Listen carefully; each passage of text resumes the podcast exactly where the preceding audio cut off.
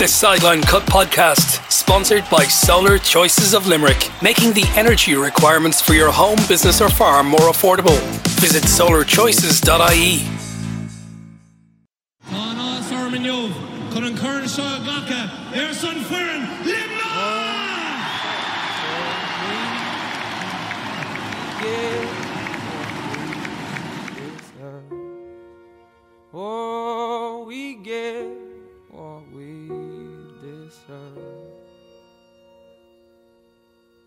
And All right, towards Gearóid Hegarty. Tries to get a gallop up. Gearóid Hegarty with a swing and a hurley. The crowd will roar this one over.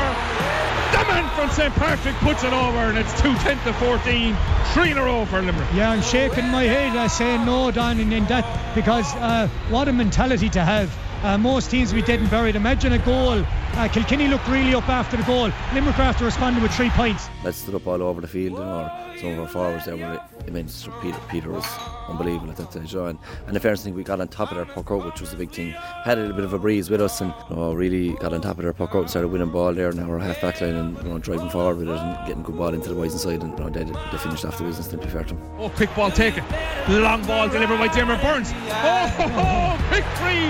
And over the bar from play from Diarmaid Byrnes. And he bats the hurley and points to John Kiely. And Limerick now 20 points to 211 in front. You can talk about the game of hurling tactically changing all this kind of talk all the time. Comes very simple. Limerick's half back line are totally dominant. Spinning around, he goes out towards Aaron Gillane. Gillane says, I'll have a shot from here. I'll tell you one thing, if this goes over the bar, Oh, over the bar it goes, and the sides are level at 210 to 16.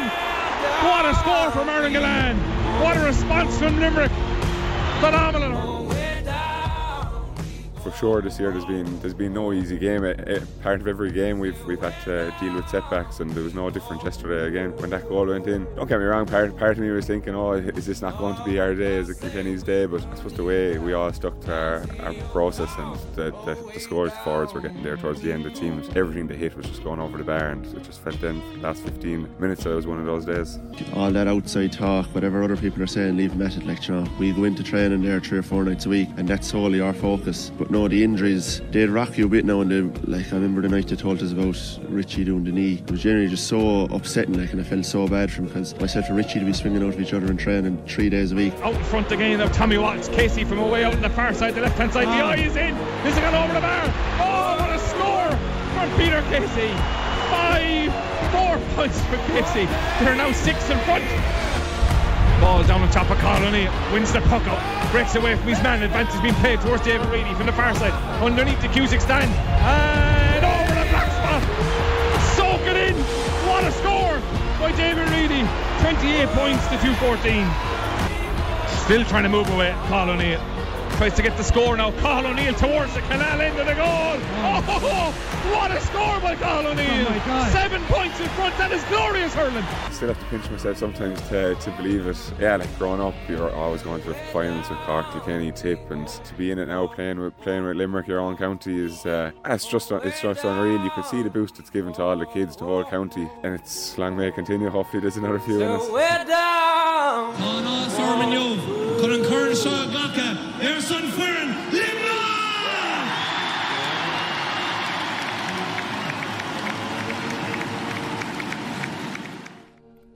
Here we are, All Ireland champions 2023. Limerick have done it. They've pulled off the four in a row. You're very welcome along to the Sideline Cut podcast, sponsored by Solar Choices of Limerick. Myself, Luke Liddy, joined by James Ryan and Live 95 studios, and Jim Bob all those months ago when we recorded our first Sideline Cut podcast. This is where we wanted to be come the end of July, reflecting on more magnificence, more brilliance from our Limerick hurling heroes, and they didn't disappoint.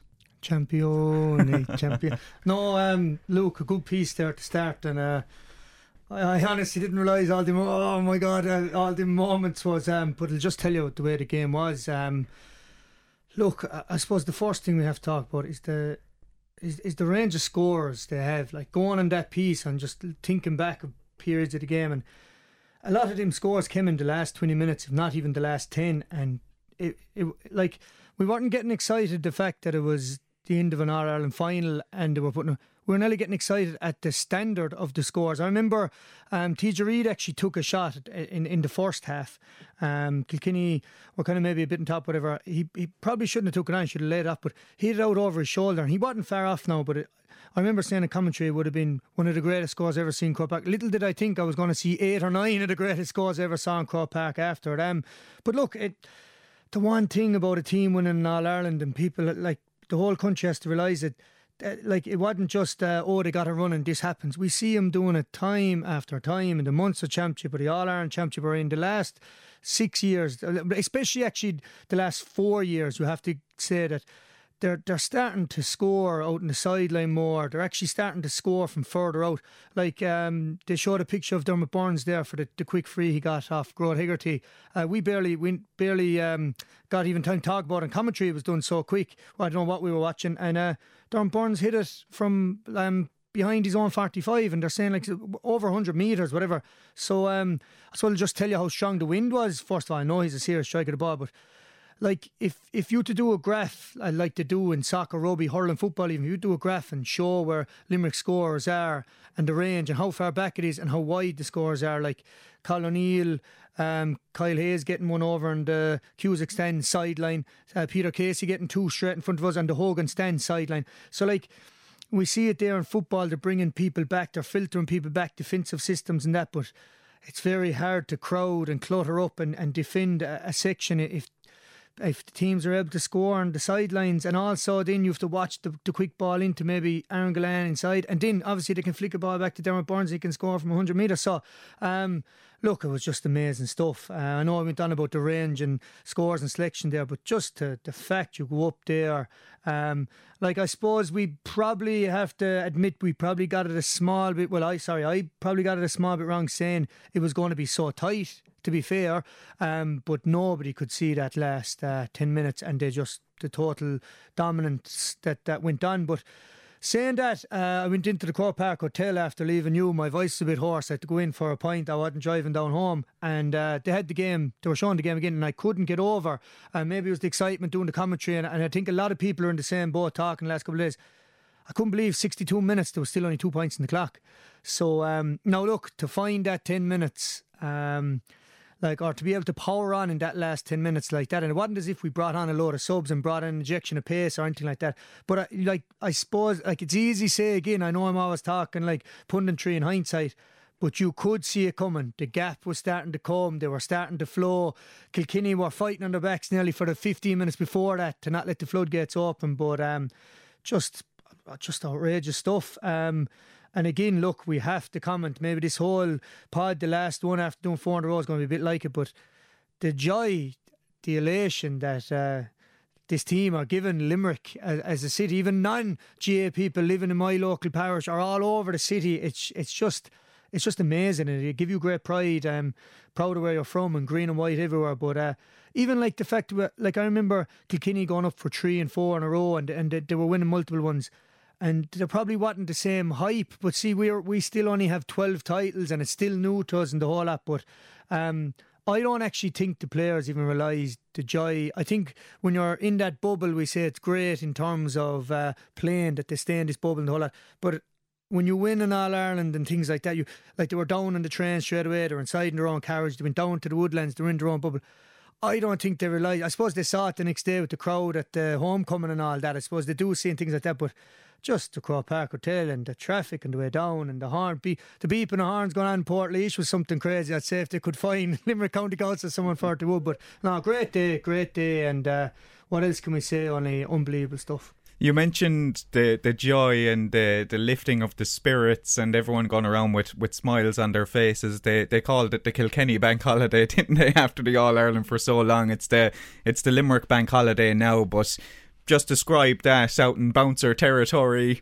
Everyone rightly bouncing around the place with, with joy for this Limerick team. Ah, yeah, I think um, obviously the city is obviously bouncing along there, and um, the players are in around the city, and the cup obviously came into Patrick's Well, and the homecoming was on there after being inside in Limerick City uh, the day before. But like, look, I live in a small little village out in rural, rural Limerick, like, and it, we like to consider ourselves a nice little hurling village, and, and both bars in the in, in the parish were absolutely bouncing, and I'm sure it was the same everywhere else. And um, I don't think Michael Maloney ever got played as much in in all his time. I didn't actually know him before it, and uh, uh, I know nearly half the song now at this stage. And uh, obviously, Dreams and Sean South and, and Limerick Your Lady and all the songs you nearly associate with, I don't know, Limerick and its culture and all that kind of thing. So, um, look, we're, we're all starting to, to know the teams, but I just think it's gas there. You're, you're the one thing I like, uh, every team faces the same things. Like, so, like Dan Morrissey said, you know, they, they faced a lot of setbacks this year. Like, you know, the biggest difference is like every team faced setbacks. Like um, like uh, Galway losing the Leinster final this year, that was a massive setback. I don't think they recovered from it. Tipperary losing to Waterford that time, that was a huge setback. But I suppose the biggest thing, and I, I think uh, even Aaron um, said it as well in his little interview there, the, the negative talk towards the team the whole time and that feeling. I suppose the reason why they probably feel the pressure more so than anyone. Like what I'm saying is the time we were playing, like we were getting the same negative talk and setbacks, but it's only around town and people forget about it very quick. But it's the whole na- the whole country that's talking about Limerick and there and national papers, and it's a total different pressure um, that comes with it. But uh, even that fact that they're able to to take that pressure on.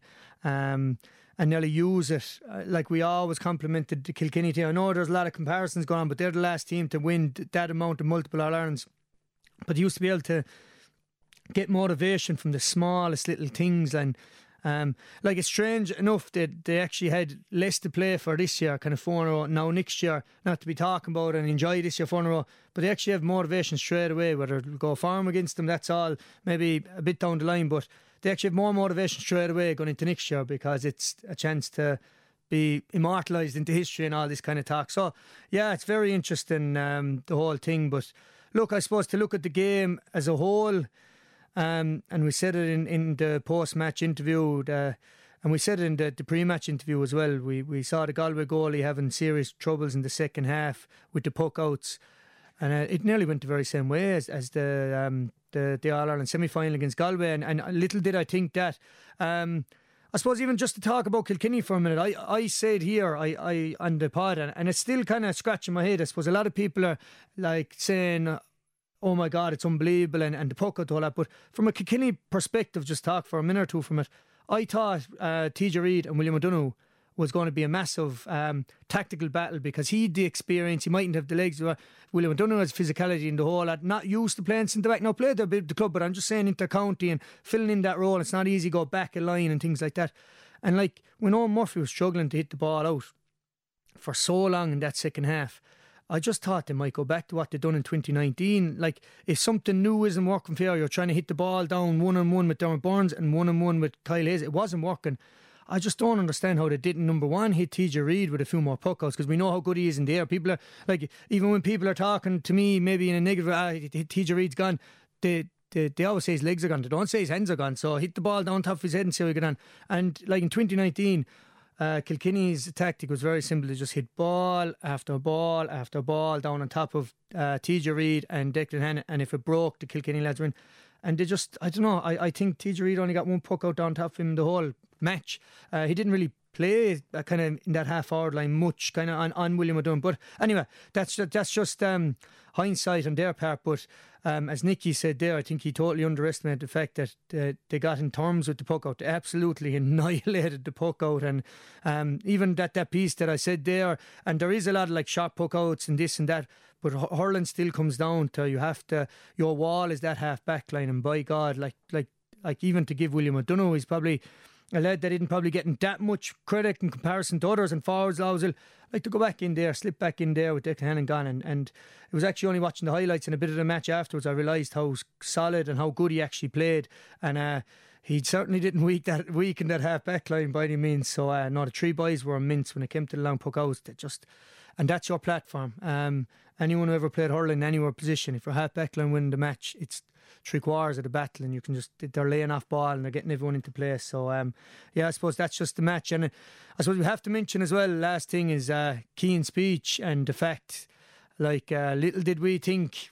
We were there last year. We were standing near enough in the same spot, and we were saying like, "Oh, isn't it nice now that Declan brought Cian up?" was nearly a kind of a gesture. Little did we think it'd be the other way around, and um, look, I, I just think as well to beat this Limerick team, I think Cian summed it up. They're not a team. They're a family, and I think you can only create that family thing as well by winning. But uh, no, they certainly are a tight unit, and um, have I proof of that? Just watch the way they play and watch the way they play for each other. So, um, no, in fairness, he gave a good speech. I'd be often uh, slagging him about his fashion and his uh, ankle bands and wristbands and everything else going on. But no, he, he spoke well now, and uh, I thought he was a immense as well, taking absolutely nothing away. They're all saying Peter Casey, Diarmaid Byrnes, man. I totally I agree with everyone because I think it's all positive to all that. But uh, Cian was immense. Um, when, when the team needed a, a man to stand up there in the first half. And uh, look, the other thing as well is like hurling more so than any other game. Sometimes the ball breaks your way, or you make the right run and the whole lot. And Cian just made a lovely run there off David Reidy for the first point. He made a lovely run off Aaron Gillane in near the end, and Aaron again had the team played just to pop it off to him. Um, and I think that's another thing. Like there's so many different aspects this Limerick team. How you beat them? Uh, I don't think one Limerick person. Now at the end it was easy. They were all just taking shots because it didn't matter. They were all going over the bar, and that happens too. But now one Limerick person took a shot or done a done something where there was a better man in a better position, the ball was always laid off. And when a team is like that, again, the last team we compliment like that, uh, well, Dublin football's that, but from a hurling context, is that Kilkenny team again. And the man in the best position gets the ball. And like I thought it was very, very interesting. I think this sums up the team, Luke, is that uh, man said to me like you that that point, keen second point, Aaron Gillane, and we're going to talk about in a while, going for hurler of the year and the whole. And don't tell me years ago or, or, or definitely teams going out now, and it'll happen again. I can guarantee it'll happen again. Players going for these accolades and the whole lot, it's in their head. And if you're inside full forward like Aaron Gillane was, he, oh, I'm full forward, you know, he had a chance of a shot. More than likely, he could put it over his eyes closed. He kind of Hugh Lawler stepped. He definitely had room to take the shot. We've seen him doing it time and time again. But Cian ran off his shoulder. The ball was given to the men a better position. It was more important to win the match than any accolade. And that's any team with that attitude, or you have to have that attitude. I would suspect, not know much about, but you have to have that mentality, that attitude to win four in a row and to be where they are. And it's just little things I'm after saying there. And you add all them one percents up, and you've you've a lot of percent. When they came out after the break, we did say the third quarter. Limerick always target this third quarter. They're always strong in the third quarter, and they did come out strong. But Kilkenny got that goal, that Paddy Deegan goal, and you maybe start to think, oh, these boys have done their homework on Limerick and they're trying to stop this third quarter flow. But the manner in which Limerick turned it around after that, hit the next three points to cancel out the goal within a couple of minutes, hit the next couple of points after that, got their noses in front and, and never let up. It's it's ruthless at the moment and you'd have to think with, with everything that's that's been thrown at Limerick and teams going back that bit earlier to try and deal with them in, in Munster and maybe not taking the league as serious, it has to be deflating for every single other county that the kitchen sink was thrown at Limerick this year throughout Munster and obviously into the All Ireland series and still it's the it's the same outcome that that everyone thought it was going to be at the start of the year. Yeah, like um like there's a couple of I suppose answers or theories behind this. Um Number one, I suppose, uh, like, are we giving the team itself enough credit in the first half? Like, even take the All Ireland final for an example, and it went out, it went on all over um, the year, even the first match against Waterford, all the way to the All Ireland final. Um, teams are putting everything in to that first half to to compete with Limerick, and they like I thought it was very interesting. Like even Mike Kavanagh was saying up for the match, whatever that Limerick have been behind in very few All Ireland finals. So maybe a lot of teams have this thing: you have to get ahead. Do you know when teams get this point, and it, like I'm sure any sports psychologist tell you, it's not a great idea. Oh, you have to get ahead of them early and stay ahead of them. Like that can be detrimental if you are ahead ahead and next thing they take the lead, which happened, I suppose, in the Ireland final. Then when they get ahead, you're like they're ahead now and they just power on. But um, like taking the first half, we talk about this third quarter, um, I don't think we're wrong in anything we say, but if I think the first thing we have to say, and I, I think personally made the mistake in the first half commentary, I that um, Kilkenny's work rate was so immense, it it would have made any team look poor enough, especially playing against that kind of a wind in the first half. Um, like we were just going on Limerick only had nine points scored. Um, like they didn't make many mistakes even. It was just pure intensity attack. Kilkenny had two or three men around uh, Limerick player every time. And we even said it, you cannot keep that going. There's no way. I don't even think a professional team with all their fitness and all that can keep that going at that intensity for that long. So like we talk about the third quarter, like we're not giving Limerick enough credit how they can weather the storm and that kind of talk in whatever half they're playing. Even Waterford, like just throwing the kitchen sink, as I said, at a team, and they're nearly gone in. Um, deflated like a massive thing there. Uh, I think Limerick got um, I don't really I think it was two or three uh, points just before half time. They I can tell you now because it's happened to me club county a lot of teams have been involved. Them two or three points just before half time, you feel like you've a six point lead, which can feel massive. And next thing it's been shrink to two points before you go in. It, it can just deflate you. You're like oh, all that hard work, and we're only two points ahead, playing against the wind. And like we nearly use this talk too much as well. Oh, win never won a, a game for anyone. But it certainly helps. Like, it, I'd rather go out in the second half with the wind if they're saying a win never won a game than going against it. And I, I think Kilkenny knew. I think, like, even if you take Paddy Deegan's goal as a kind of an example of it, I think they knew they had to do something and they knew they were under pressure and the goal. But, like, the other thing, thing then about the goal, like, is when I seen that goal go in, and I remember saying in commentary, and be thinking about this afterwards. The goal went in, and uh, if I go back to the 2018 uh, All Ireland quarter final, uh, Richie Hogan, I think, got the goal uh, in in 70, 71st minute. It was around, maybe it was 69, 71st minute, in near the end of the game anyway. And it put Kilkenny a point up, and Limerick had all the hurling done in 2018. And I couldn't get over, I'll never forget it as long as I live, Limerick's body language. Uh, they were just all out, hit up. It was as if nothing. It was if the ball went wide. Their body language was straight up. Let's and uh, obviously the uh, Tom Morrissey got a great score and they ended up winning the game. Um, and not many teams had done that to Kilkenny back in 2018. I can tell you that to come back and when they get the the sucker punch of a, a goal near the end. But when Paddy Deegan got that goal, uh, like I, I, I suppose part of my job doing the commentary, I took a quick look around, and Limerick's body language, like a few of them had their head down, they were dragging the hurley, and I was there going, this could not be polar opposite. But again, body language is only one thing. What was going on in the head? Why are we giving Caroline Currid or even the team's mentality so much credit? All that was going on is they were looking down, getting their focus back. I don't know what they were saying to you, but it was obviously not the negative thoughts that I thought was going on. It was like, right, we need to get ourselves into the game. But then you're going on about the third quarter, and my second point towards it is we have to complement the setup, whether it be the, the nucleus of the team or, or the setup just to have the confidence to stick to the process. And like we, we talk about process the whole time and what's this process and thing and the whole. Like in board, like they nearly don't even change it much now, the game plan. Game plan is very simple. The half forward line come out, Limerick play with a triangle inside, one on top, and then it's about how good we can get the ball in front of Gillane if he's inside there on his own, or if they're playing two inside like in second half, Peter Casey and, and, and then it's the other team are in um, a kind of dilemma, and the whole country is trying to sort this dilemma. Uh, do you follow Limerick's half forward line?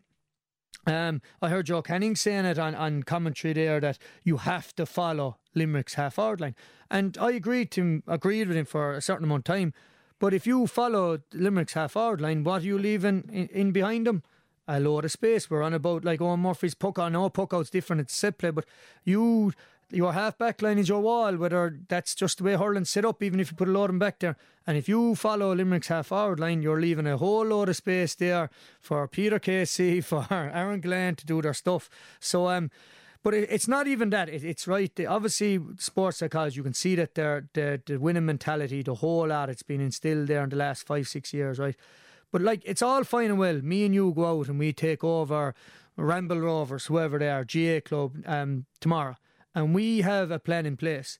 It's all fine and well, me and you having the plan, but you, the players need to know the plan, and then the players need to buy into the plan, and then the players need to know how to um, go through the plan and then they need to know in certain situations what you do with that plan. And everything I'm after saying there Limerick were able to do. And we're going to see teams and we saw it in football over the time. We saw Donegal came on one year with this in 2011 uh, before they won the All-Ireland 2012 they came in with this unbelievable defensive system. And teams will try this over the years. It's a good example of half knowing a game plan, all that. So Donegal put a load of people behind the ball in football. Next thing, they won the ball defensively and they didn't know how to score. Jim McGuinness and all had to go back and find a scoring system in the following year, which eventually they got, and they worked on the game plan. But the first thing you need is player buy in, and I think Cian summed it up there. It's not a team you're dealing with now; it's a family where, like you played a clip last week about everyone know your job and didn't do your job. It was know your job.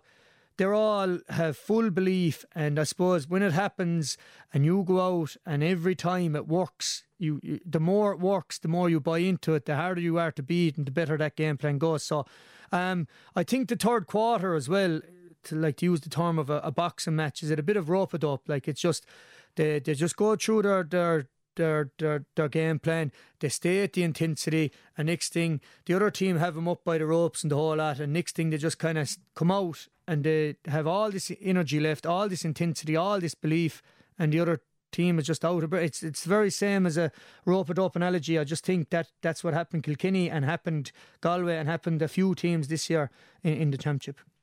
Yeah, I want to talk about um, Aaron Gillane as well because obviously missed the, the start of the season and, and the pre season. He was with Creve Celtic out in the Desmond League, banging in goals, and the talk all over the town, all over the nation was when will when will we see Aaron Gillane? Will we see Aaron Gillane? Well, he scored one seven in the National League final against Kilkenny to to help Limerick to that title. The Munster Championship then one thirty six, one twelve of that from play in the All Ireland series, two eleven 2 2 from play there. So he's had an absolutely remarkable season. And I don't want to, to peg him into just the scoring records either because he offers so much to this team other than uh, than scoring. He occupies the space, defenders, and look, uh, the full back lines have to worry about Aaron Gillane before they worry about anyone else. But uh, I spoke to Aaron Gillane out at the Woodlands House Hotel after the uh, famous All Ireland win against Kilkenny. Um, in terms of injuries, yeah.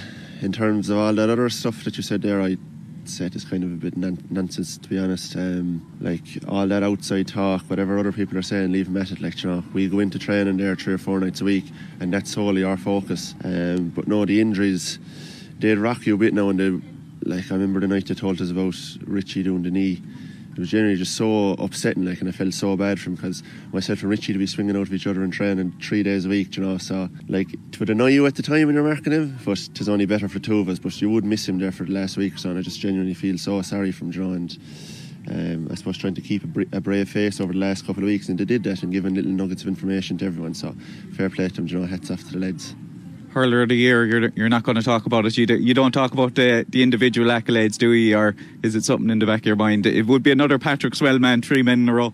Well, sure, look, as I was saying to the lads there, it's nothing to do with me, so no point wasting my energy thinking about it. You know, it's not going to make any difference at all. So, no, we'll enjoy the next couple of days in, and then I suppose stuff's down and get back again with Patrickswell. Something to look forward to. Yeah, he's already looking forward to club action, Jim Bob. But the the Sunday game, I didn't see it myself. I haven't even seen the, the game back. It's just been kind of one of those weeks. I hope to now, when when the dust really does settle, uh, delve into a bit more of it. But they picked Kyle Hayes, I think, as their hurler of the year on, on the Sunday game, and I wouldn't take anything away from Kyle Hayes. An absolutely remarkable season, but I do think this that Aaron Gillane does get the the nod for hurler of the year this year, and what I mentioned there to have three consecutive hurlers of the year from the same club. Remarkable, but just I think what Aaron Gillane has brought all season long ha- has really, really helped this Limerick side throughout, as I said, all three of those competitions. Yeah, well, before answering your question, I, I think Creve Celtic are going to get every uh, GA player in the country doing pre season with him if they, they can produce his periodisation, his work rate, and talent like that. But uh, also, as well, look, Aaron, there, it's guest listening to all the interviews with you, and no insult to you, Luke, but they're all getting very good at media training and pawning you off, if you don't mind me yeah. saying, just be, saying the bare minimum. It helps when an Egypt is interviewing you, you get around. No, them. but like, it's it's like, uh, look, if, we used to compliment Brian Cody, and, and he used to bring uh, Brian Hogan out, and Brian Hogan would be 10 minutes talking, he could have said nothing, like, so maybe they look, maybe there's a bit of talent in that as well. But look, I, I, I'd be very careful in kind of saying uh, things like, uh, "Oh, I knew that before, and I could see that happening, whatever." But I have been saying it, and even the lads at home who tell me I'm constantly wrong on this would agree with me. I hope that uh, Aaron Gillane, I would feel, hasn't got the credit he deserved in the last couple of years. Um, there was a year or two there, I, I can't remember now because all the years get mixed up in, in, in my head. They kind of scramble up when there's so many. Um, there was one year there, uh, and if not two, he didn't even win an All Star. And I just thought, personally, I thought some of his performances were outstanding. I think he's. It's rare he's um he he has a bad game. He he's look to me. Um, I know Peter Casey the other day, five points from play, and like uh, put Lynch instant forward. He's unbelievable. Like to me, Aaron Gillane is your star forward. I think he's your um, main man, and the reason I say that is he's your target man. He's your free taker. You can hit the ball in high. Uh, like, look, I'm only guessing a percentage, but would it be safe to say 70 80% of our goals this year have came out of Aaron Gillane, gone up catching the ball and either laying it off or putting it in the back of the net himself? Yeah, he set up a fair few for Flanagan, I think. Unbelievable, unbelievable. And that's not just this year.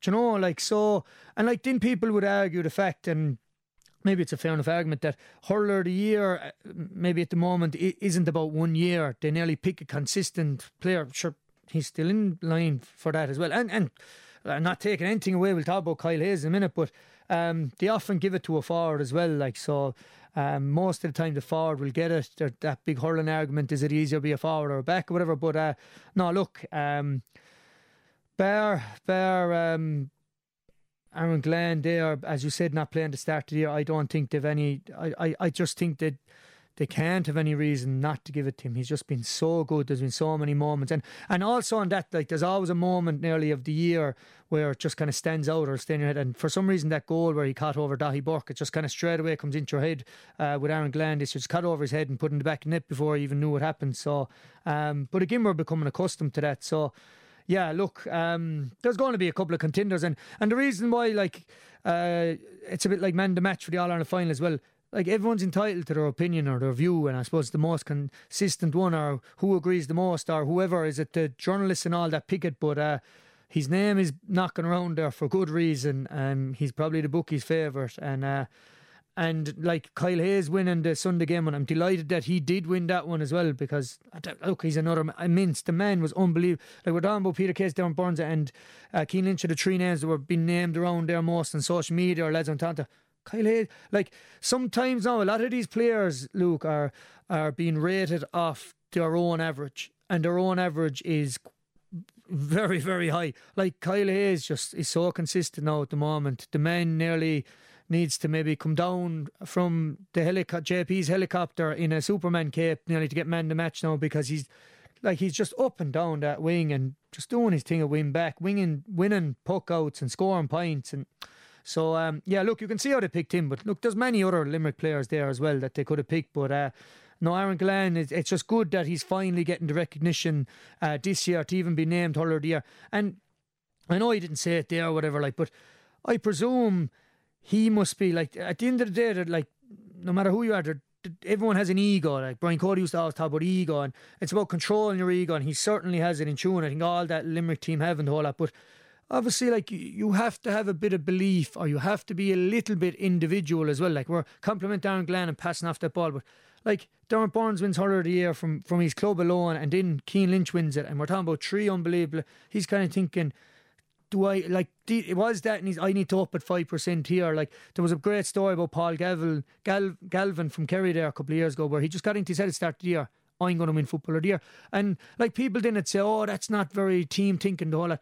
To me, you have to be your best out in the field. Obviously, with a team mindset, but you have to be like, I'm going to try and be the best man out in the field today for the team. If you put that little bit at the end, and I think a little bit of that was in Aaron Gillane this year, and, and I think that's a healthy thing to have in that. Um, uh, if you strive to win the accolades, but as I said, laying off the balls in the right position, the whole lot, I don't think there's anything wrong with that. And and the man was outstanding, and how fitting it would be that all three of them um, have hurler of the year from the one club, like amazing stuff. I suppose Ballyhale probably have it done over the, the years more than like they weren't far off it, but it, it, there isn't too many other clubs that have. I was watching something I can't remember what it was on, but there was a debate about about all stars, and there was uh, taking nothing away from from Huw Lawlor with Kilkenny because I think he had a great game on Aaron Gillane and he's a terrific player. But there was kind of a debate uh, between himself and Dan Morrissey at fullback, and I'm kind of looking at Aaron Gillane. Obviously, I think is the is the outright contender for for hurler of the year. I don't think Dan Morrissey is too far off him. The role that he played this year for, for Limerick so crucial, getting us out of danger, a calming presence on the on the ball as well. You can add to that William O'Donoghue remarkable job in, in midfield throughout the championship to transition to take over from probably one of the best centre backs to ever play the game in Declan Hannon and our captain. The job he did there, Darragh O'Donovan in the latter stages of the, of the championship as well. The work rate, the the vision, everything that he's put in. Kyle Hayes, we mentioned already. Kyle Hayes, I think, speaks for himself in, in what he's done over the last number of years, and and Tom Morrissey as well. I think when when the side were maybe stuttering in the Munster Championship, Tom Morrissey was that constant, wasn't he? That that he'd throw over three or four points from play over the bar. He'd take the game by the scruff of the neck. So, like this Limerick team are a group, aren't they? You talk about the individual accolades, but there's definitely a, a number of players that, that could put their hand up. Yeah, look, it, it goes back there. What, what, year did they win? 14? What was it? How many All Stars? 12, 12 yeah. out of and uh, you you could have argued for the other three. And um, actually, most years there there was kind of uh, one person kind of coming out. Was it between Peter Casey and Graeme there, and either one of them could have started. And um, I suppose with the injuries this year, they nearly had a solid fifteen from the fourth round of the Munster Championship to the Munster final, semi final, final. You could nearly name the team because obviously Declan was out then, and Dave Reid ended up going in. So. Um, yeah, look, I, I just think that the fact I, I think you could say this about any team that wins four in a row, All Ireland's obviously they just have so many players, so many outstanding players, and look, I, the proof is in the pudding. When you win four, or if you win five All Irelands in six years, well, that means that you have minimum eight or nine, but probably twelve or thirteen of the best players in the country, and. Uh, look, they all can't be good every day, like compared to their their standard good, but um, just different people coming up at different times, and that's just the nature of sport and the nature of hurling. As we said, the ball break in different ways, but um, like like a, a, big debate you're after saying about Tom Morrissey there, um, and every time uh, you do a review of the the month's championship, whatever, uh, you meet people after the match. I said, just I wouldn't have taken Tom Morrissey off that, but like I, they're not taking him off because he's bad. I think they're just itching to get.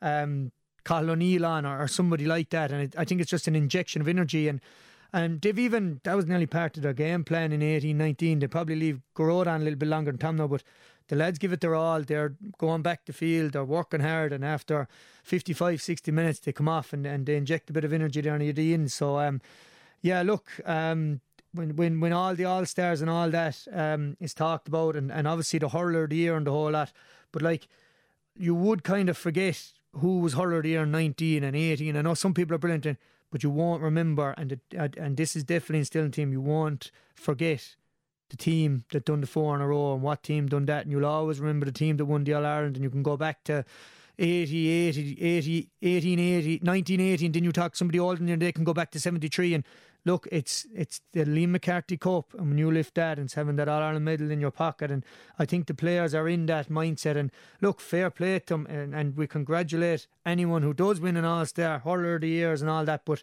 um, they all have them now at this stage, and there isn't too many. I suppose um, a bit of talk going around as well is is Cathal O'Neill legible for Young Hurler of the Year, and um, coming on like that, scoring him two scores, and even the years after having, he got some massive scores there in the, in the Munster final as well. Uh, he's definitely put his name in the pot for that as well, and, and that's a lovely one to win to start your career.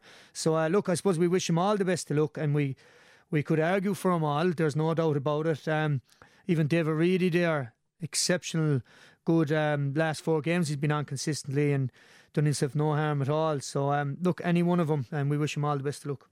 Yeah, you mentioned Cathal O'Neill and uh, the possible young hurler of the year. I definitely think a case can be made for for O'Neill in, in what he brings to this Limerick team because I think the the energy and the accuracy he brings on from the bench is something to behold. I caught up with himself as well at the uh, Fitzgerald's Woodlands House Hotel uh, the day after the night before.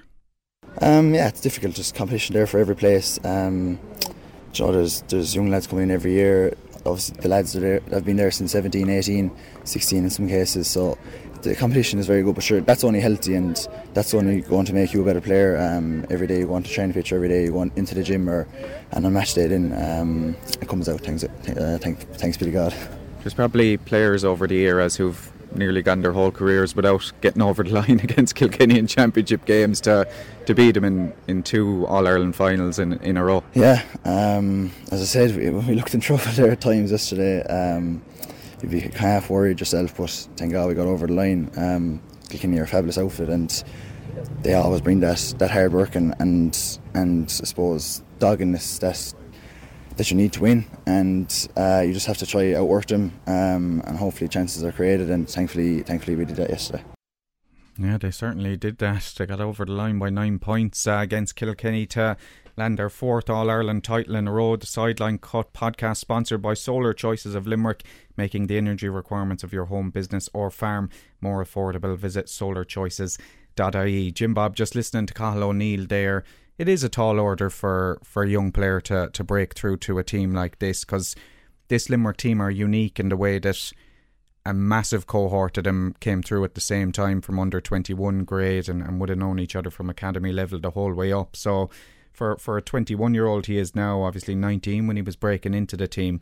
It's difficult, but he's taken it on his shoulders. He's taken all the hype about him as well, and the talk that Cathal O'Neill's going to be the next big thing. And he's been able to, to deal with. I'm sure Caroline Currid has had a big role in that as well, and Paul Kinnerk but, and John Kiely as well. But like, hats off to him.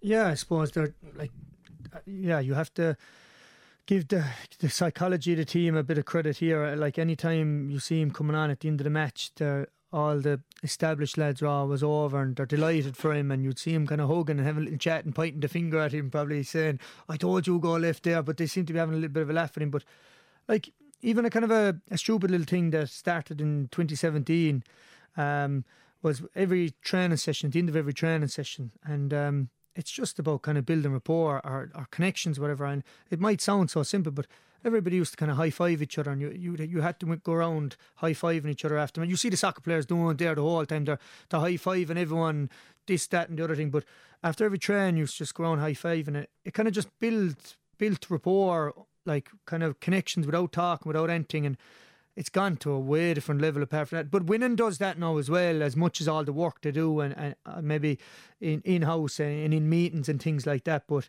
um, like the other thing, as you said about Cathal O'Neill trying to break onto the team, like that's what builds the standard. Like, you know that how many times over the years had we a young lad there, um, and he, he was coming off the minors and they just couldn't like they nearly the pressure was on the manager to get him on get him on. He was just out of mind oh this he's going to be our answer he's going to be our answer.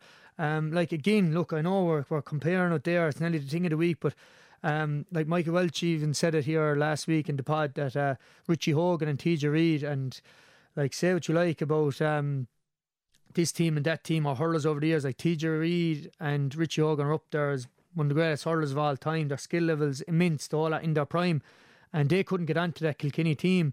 And all all it was was building standards that like Cathal O'Neill has to improve to get on that team next year. And like if he can go on and achieve and be as competitive as TJ Reid and Richie Hogan were, and if that means that he still has to get better and better and to improve and work harder like Aaron Gillane probably did in mentality wise to go on for hurler of the year. But look what you're creating, then you're just creating a monster that can't be fed the whole time. And um that like that's what's being created and and I think it's been encouraged and also there's just like they're going away on a team holiday there now and they're like there's nothing like it and went out of the game definitely for a part there when I was playing anyway and I know a lot of people would have felt the same like say what you like but a team bonding thing like just um going away doing something outside or hurling for a day. And I know the team at the moment, they're very good. I think even club teams are starting to do this more and more. Going away, our own team at home there lately, I I, I was talking to a few lads, they went to a paintball and they had a couple of drinks after because like it's an amazing thing. Like a club even like a club, you mightn't just say I went back playing now and I'm nearly an OAP compared to some of them at this stage, and they're going out and on a Saturday night, 19 year olds, and I'm trying to put a child to sleep, and we're living two completely different lives. But a club, at least you know where they live, or you know their father, or you know this and that. To certainly at Intercounty, um, you have the same kind of age demographics going on. Look at maybe um, Graeme Mulcahy's life compared to Cathal O'Neill. He's still a student at the moment. Graeme Mulcahy's got kids and he's working for the last couple of years. Dollar. So you need things like this because apart from coming training, you're in a rush to get home and you're trying to do this and that. You don't know what's going on in their lives or anything. And maybe you don't need to know what's going on in their lives, but you need to meet and have a connection outside of sport to play for each other on the field as well. So all these team holidays and all that, that's why winning can help. Obviously, winning builds a great character. Everyone's delighted with each other when you win as well. That there's no falling out. Then you're going on a team holiday and you're uh, getting great bonding there and that, and it kind of nearly organically happens. But uh, look, that's that's the whole reason why Cathal O'Neill and anyone is, is welcomed into the panel, no problem at all. And um, look, I just think it's a great time to be called into the panel. You nearly like Cathal O'Neill or any of these fellas when the war coming on. Um, uh, Donegal and whoever else is there, Matt Quinlan and Jimmy Quilty, they nearly knew like like way more. And even even Deppels, we have a chance of winning All Ireland medal here or training All Ireland winning team and things like and like that pushes you on as well. Yeah, it definitely does, and I think we saw the likes of of Donegal in the in the league doing a doing a great job after winning the the intermediate club championship uh, with his club. Adam English obviously had a had a great cameo coming on on, on as a blood sub scoring a points. But I think that was the game against Cork. Shane O'Brien as well was was was was playing a bit during the league. You have Aidan McCarthy as well, another really talented young player, and and Fergal O'Connor uh, on the defensive side of things as well looks looks really solid. So you need these type of players coming through in the season to come, in the next couple of seasons to come, don't you? Because like they talk about it so much the panel, but you do want these exciting young prospects coming through as well because you're talking about generational players on the field and the starting 15, but you do maybe need that fire up you as well that hold on, there's the likes of a Cathal O'Neill coming off the bench here or an Adam English who they have a particular set of skills as uh, what's his name Liam Neeson says. yeah. Um yeah, look, look, there, there's a lot to be said here. Um, one is it's very interesting. The Dublin team that Jim Gavin won the six in a row with, uh, he'd have made a couple of changes from like year one, year two. He kind of subtle changes, one or two be changed. Has to be said, most of the Limerick team are like if you through it, there's a few changes, but it's, it's still the backbone. Like uh, like even if you add Sean Finn and Declan Hannon back into that team wherever they go, I don't know, one, but like uh, the spine of the team and a lot of the wings are, are the same as back in 2018. And look, it, unfortunately, it, it doesn't last forever. Do you know, it, it's it's like this generation of players will end. And I suppose this, it's amazing. They're a bit like a club team. Like you ever see a. Uh, definitely a team out out in the country anyway where uh, they go on and win a senior title or intermediate title. It's a group of players together, and obviously there's a few old lads, a few young lads, but it's n- nearly a core team. And this is what this Limerick team are. They, they nearly all came within a year or two of each other, won the minors, 21s, and all that kind of stuff from getting into minor semi finals and whatever.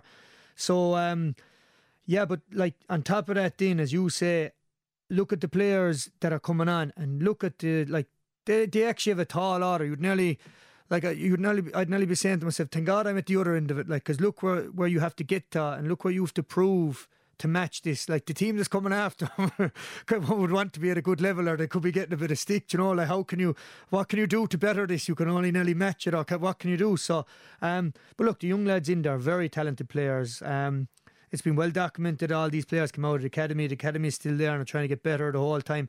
There's clubs putting in the work. So, um, look, surely this will inspire another generation. If it don't, forget about it. What else could we do? Like, you know, so um, players will come, but um, like going back to Richie Hogan and TJ Reid, like I remember that talk back in 2009.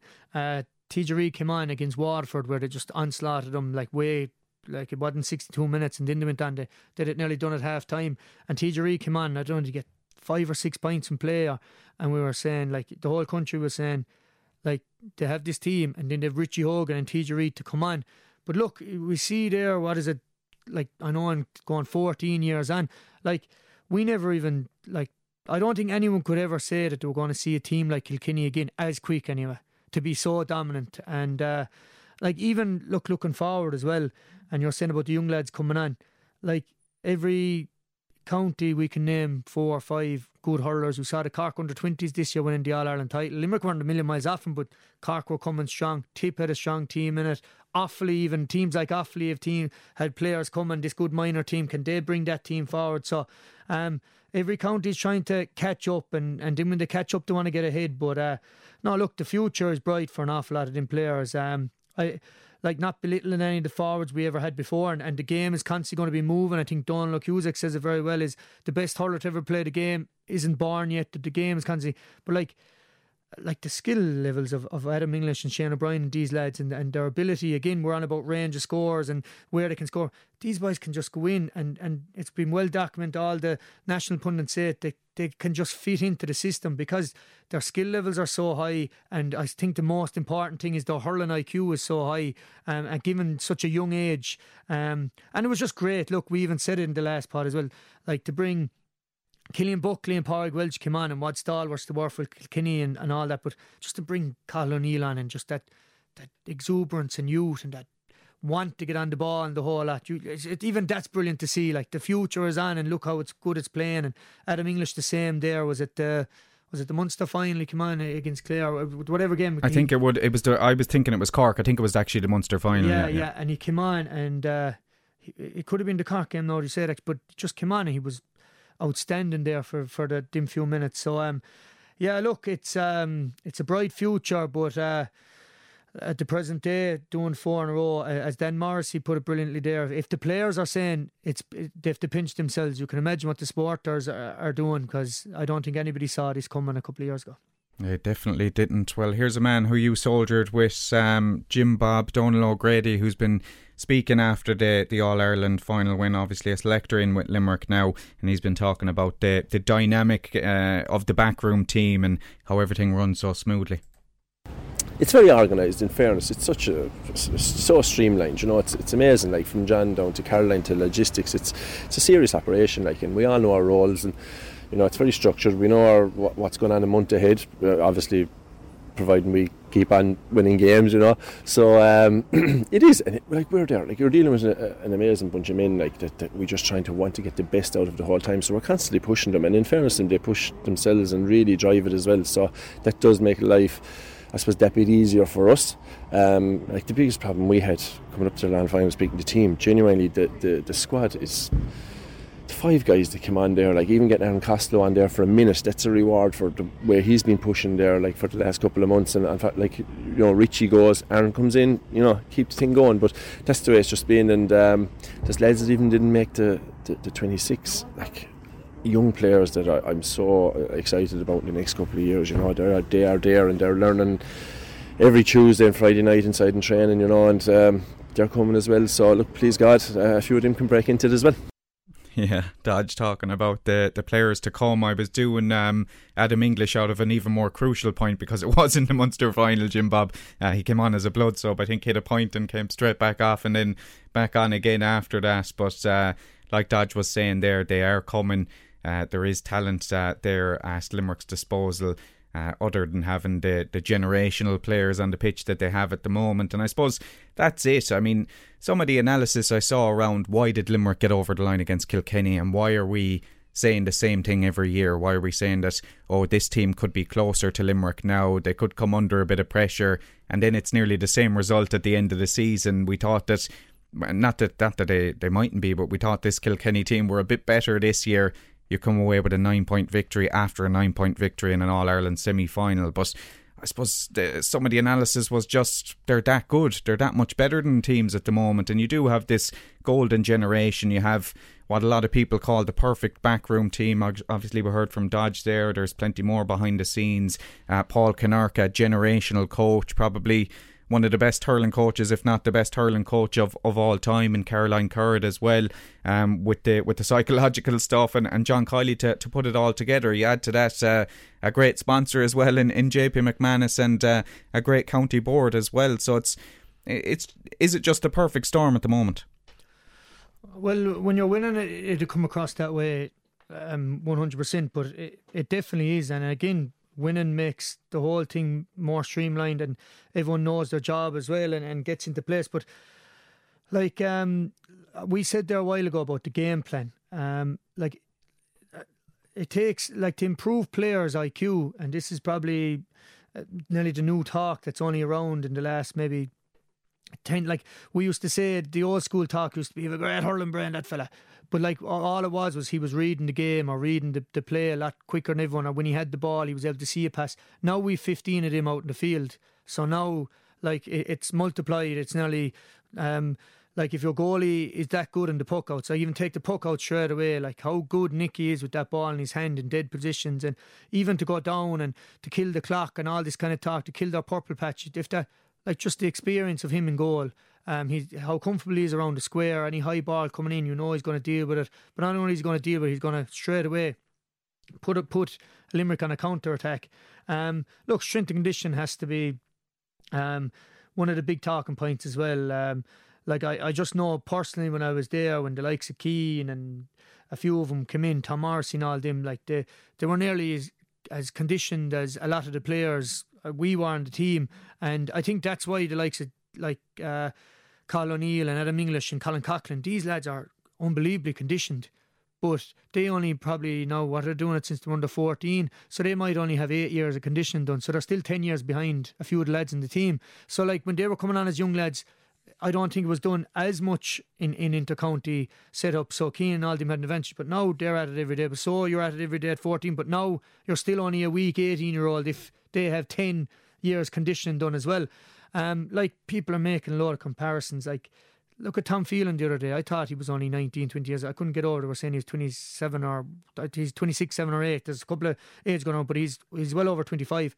Like, he only had the physique of a of a of a young lad coming on. That's why we thought he did a great game and fair play to him. He he played well, but um, when you're comparing him to uh, Martin Comerford or Eoin Larkin or that old team, they like whether they were doing the strength and condition, which I think they were, but they were a big physical team. You go back even to 1973, they were a big physical team. You look at any team that won in All Ireland since then, the Cork team of the Naughties, Kilkenny team of the Naughties, Tipperary. We went up in 2009 and got absolutely hockeyed off the field against um, Tipperary in 09 and uh, yeah, they, they, they, were a skillful team, whatever. But we got absolutely annihilated, and I can say it, and I know I'm right here because I was one of the lads they just killed us in strength and conditioning. They were so much more powerful than us. And again, then to give Paul Kinnerk credit, they were better coached. They knew their system of play. They had a game plan in place.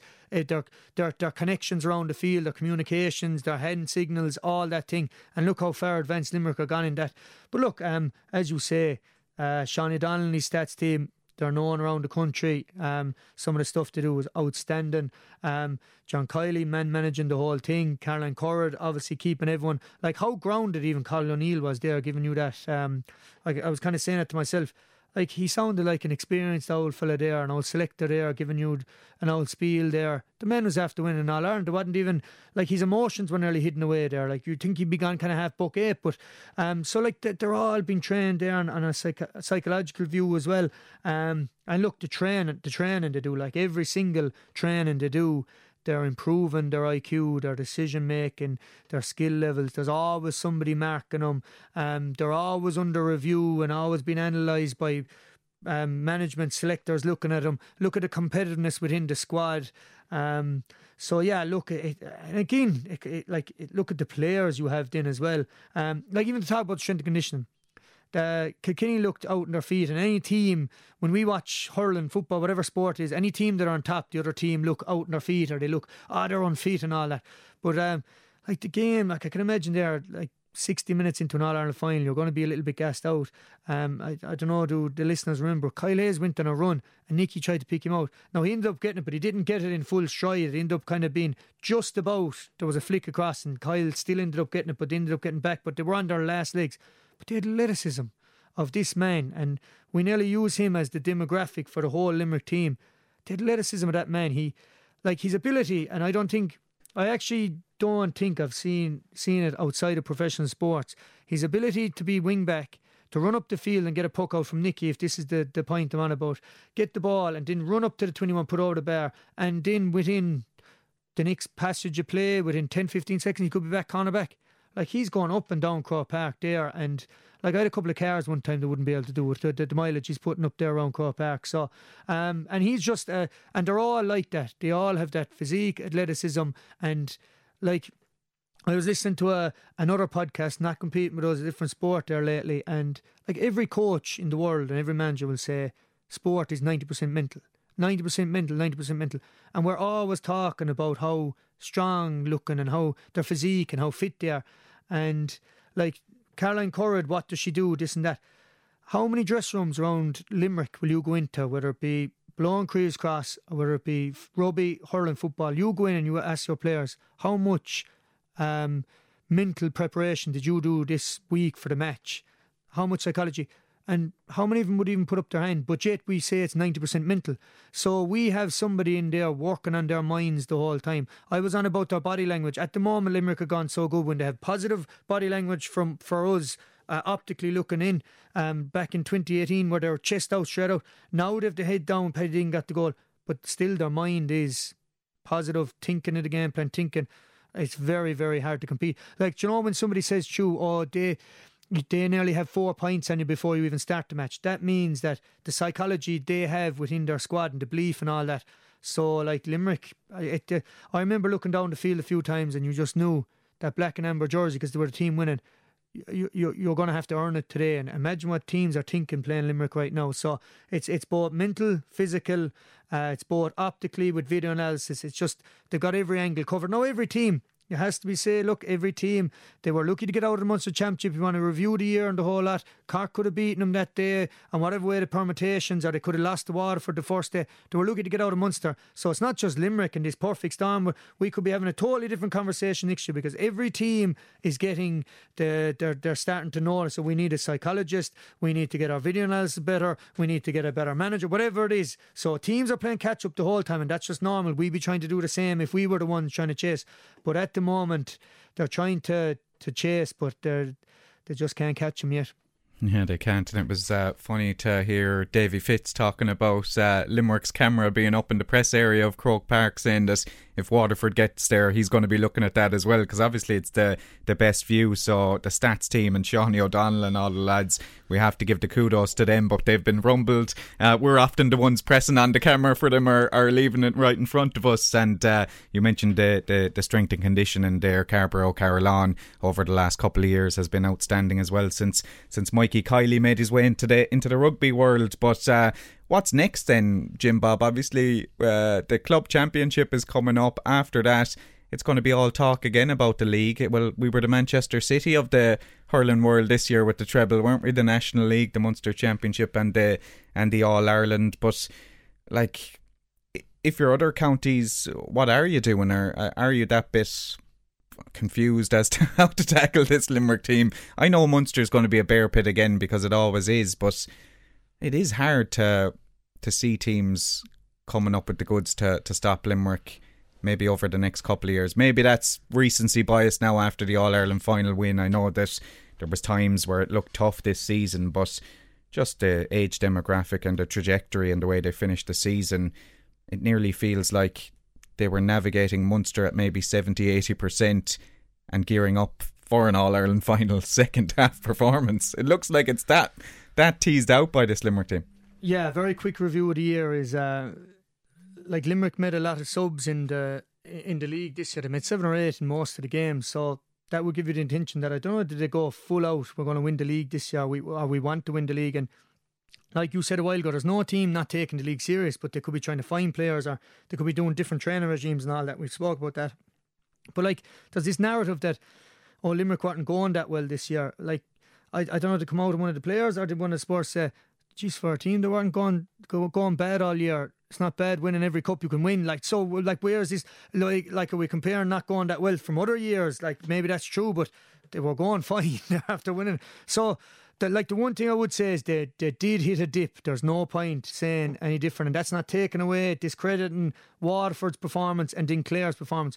But they hit a dip where I didn't see it in a while. And the reason I'm saying they hit a dip is in unforced errors. Um, a lot of them just a pass or uh, their concentration levels weren't as crisp as they were. But like I'm comparing that to five years. I'm talking five straight years, and then they, they hit a dip where, um, especially in championship now, it has to be said, where um, just the odd ball or the odd pass, and again, like that's they're like we have to remember no matter how good these players are they're human. They're like the mind we keep talking about the mind you're going to be tired or things could be happening in your life these things happen. But um like I suppose the most frustrating thing from a management and and team point of view, players point of view is when they were getting these unforced errors and when they were starting to click better in the championship, um, they weren't getting the credit for improving. It was nearly oh they're going to be cut. So look, I think they're going to be well used to that, but I'm no expert on what it's going to be like as a player going for five in a row, like the, the, the pressure that's going to be on. But we're, like the talk is out already, the drive for five and this and that, and they're, they're going to have to deal with that. So it's going to be a, an even more important year for Caroline Currid and, and the management team maybe to hold their heads because uh, the only time I've ever in my life seen that Kilkenny team, the Brian Cody team, being overhyped, it was that five in a row. I was above in Nowlan Park the last training session. I think it was tw- um, I don't know, 12 days, nine days before the All Ireland final. Um, now they were missing Brian Hogan and Shefflin had to come off, he had the cruciate and all that, missing their centre back and centre forward. Limerick will face adversity. Uh, John Kiely said a good speech that they were missing um, players last year, that to deal with COVID, that to deal with Declan Hannon and Sean Finn out this year. So you couldn't even predict what's going to happen, but there will be adversity. Every team has it. But um, Kilkenny got overhyped. I'm not taking anything from Tipperary beating them in 2010. They nearly beat them in 2009. They were fairly even teams as best it was, but they just got overhyped. Again, uh, Limerick are clever. They don't do this big open night and let everybody in. This open training session used to be done before. They kind of just kill all that hype because um, it's better to be lifting the cup now than having a big open night a week before. That's the mentality towards it. But um, it's going to be hard. We like John Kiely said a speech, and we said it a few times in the pod this year. You can't get away from the papers, or your phone. We all have one. Um, it's going to be very hard for players walking down the street or the village. Like, how many times has it been said to them this week alone? Um, I was watching a video of a few of them going around with the cup there, and uh, there was a fella just behind them, and I just heard him roaring, "Drive for five. and they were all the management to there. So you can't get away from this. So I suppose the first thing that'll be said when the club championship's over and they meet is how are we going to deal with this? Because look, I suppose it's just going to come down to goal setting. They're going to they're going to give it a professional thing that um, that's our long term goal. But what are our short term goals here? What are our one percents? How do we get to the first short term goal? And it'll just be a process the whole way. But it's just going to be another layer to deal with. It's going to be very interesting. Um, I suppose that's why we like sport. What's the adversity? What are they going to have to face? Um, can they face? Can they face anything worse than missing? Like, uh, could could I nearly say two of our like two unbelievable backs? Not we won't discredit anyone. Two of our best backs, unbelievable backs, right? And then two of our unbelievable forwards last year, Cian Lynch and Peter Casey. There's a big argument. Two was better the other day. Um, like, can they face anything harder than that next year? I don't know. So, um, yeah, I think it's just up to other teams to to to catch up. Um, like if you take the All Ireland final for an example, the only comparison I can make in my own playing career towards it is like 62 minutes gone and there was two points in it, right in and around, and you will say that dubious 65 Kilkenny should have got, we'll say back to a point. I remember playing in 2012 and we were a team coming out of nowhere, like we didn't have anything, and Tip obviously after winning the All Ireland 2010, the All Ireland contenders, and we just went out and played them the first round of the championship and expecting, not expecting much now, just kind of nearly hoping to put up them and all that. Next thing we realised, we were in the game all the way up to 60 minutes. It was nearly the start of us maybe getting a couple of wins we hadn't won in years in championship and all that. But like we actually ended up meeting them in the first round championship the following year. And like you'd say, oh, you only have to find 10 minutes, but there's a lot of training, a lot of psychology, a lot of team meetings, a lot of things going well. A lot of things have to go your way to get that 10 minutes. But it is possible, but it's not just finding eight minutes. It's it, it takes an awful lot of training to find that eight, ten minutes where you can compete with Limerick now for the 70. But a lot of teams caught up this year in, massive gains. Um, a lot of teams like suppose Cork could be like Limerick have been known to give Cork a fair few trimmings now in the last couple of years. Um, you have to be impressed. Cork beat him in the league, right? I didn't think much of it actually, to be honest, because Limerick kind of took off the best players, whatever.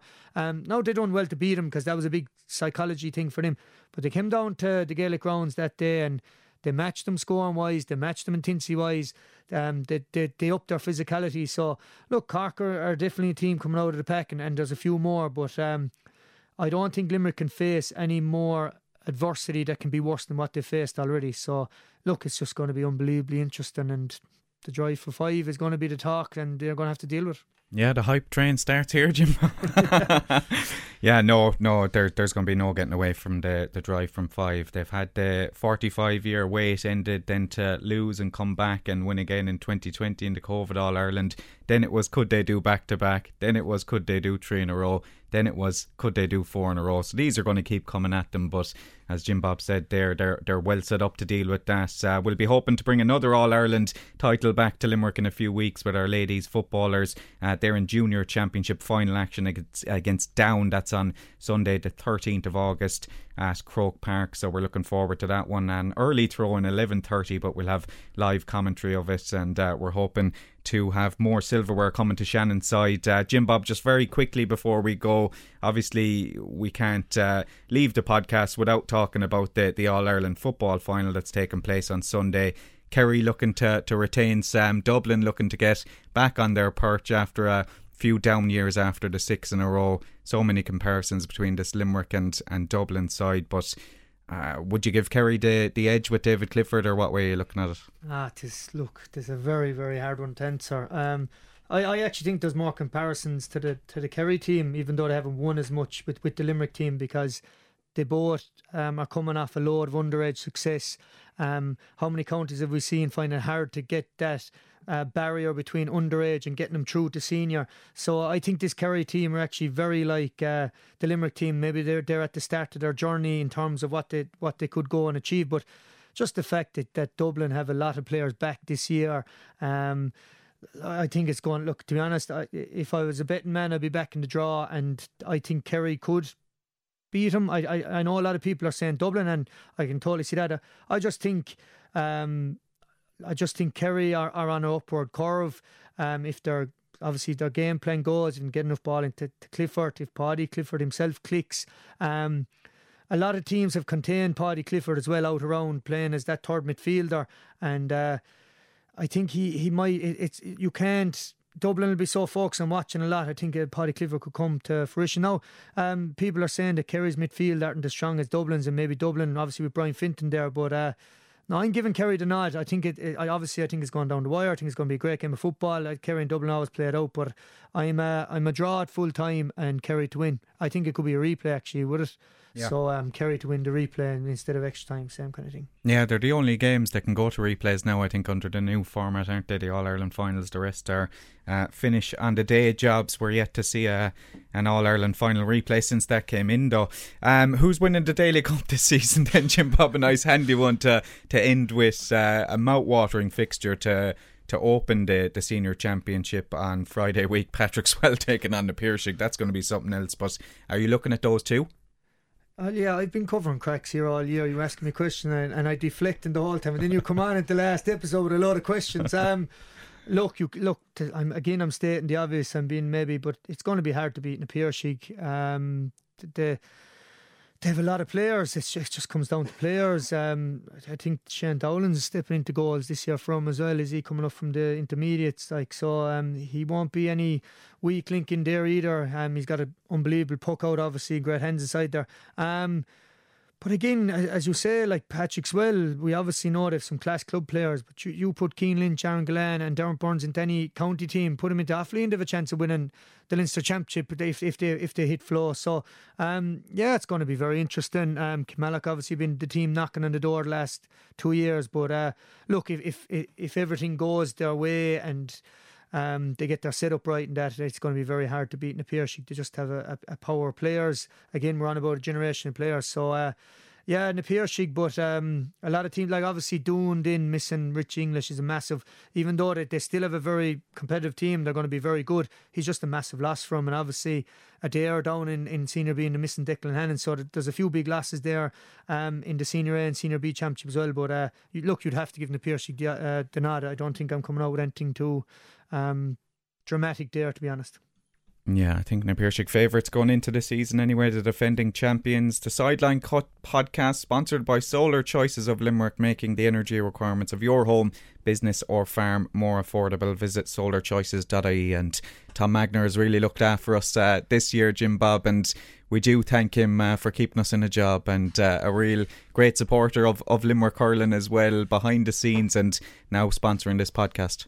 Yeah, and I suppose solar choices, think green, think Limerick, and uh, yeah, look, massive thanks to, to Tom and, and his company. Um, um, I've really enjoyed the pod all year. I hope, I hope people did. We got a few good reviews, and uh, look, as I said, I, I was a little bit worried there um, in the middle of much. They're going to say that we to get rid of that podcast. it's a bad omen or anything like that. So, um, no, look, big thanks to Tom and, and Solar Choices, um, and, and a big thanks to all our listeners as well throughout the year. To be fair, um, and I suppose I, I have to thank one or two of my friends that gave me a bit of advice as well, and that they were all the things I was right about all the year as well. So, uh, no, look, thanks for all the listeners. I think it's grown and um, and um, it's been enjoyable all year. To be fair, yeah, definitely has. And we made it to the very final episode. We were coming into that game against Cork, and uh, we didn't know where the future lied for Limerick, but. Could you ever doubt them? They came through that game into a Munster final after that Waterford Tipperary result, and uh, won that, and the rest is history. Beat Galway, beat Kilkenny, we've beat them all on the on the route to the four in a row. Here's to the drive to five next season, and we'll be back with the sideline cut. Thanks so much for tuning in to all our listeners. We'll talk to you again. The Sideline Cut podcast, sponsored by Solar Choices of Limerick, making the energy requirements for your home, business, or farm more affordable. Visit solarchoices.ie.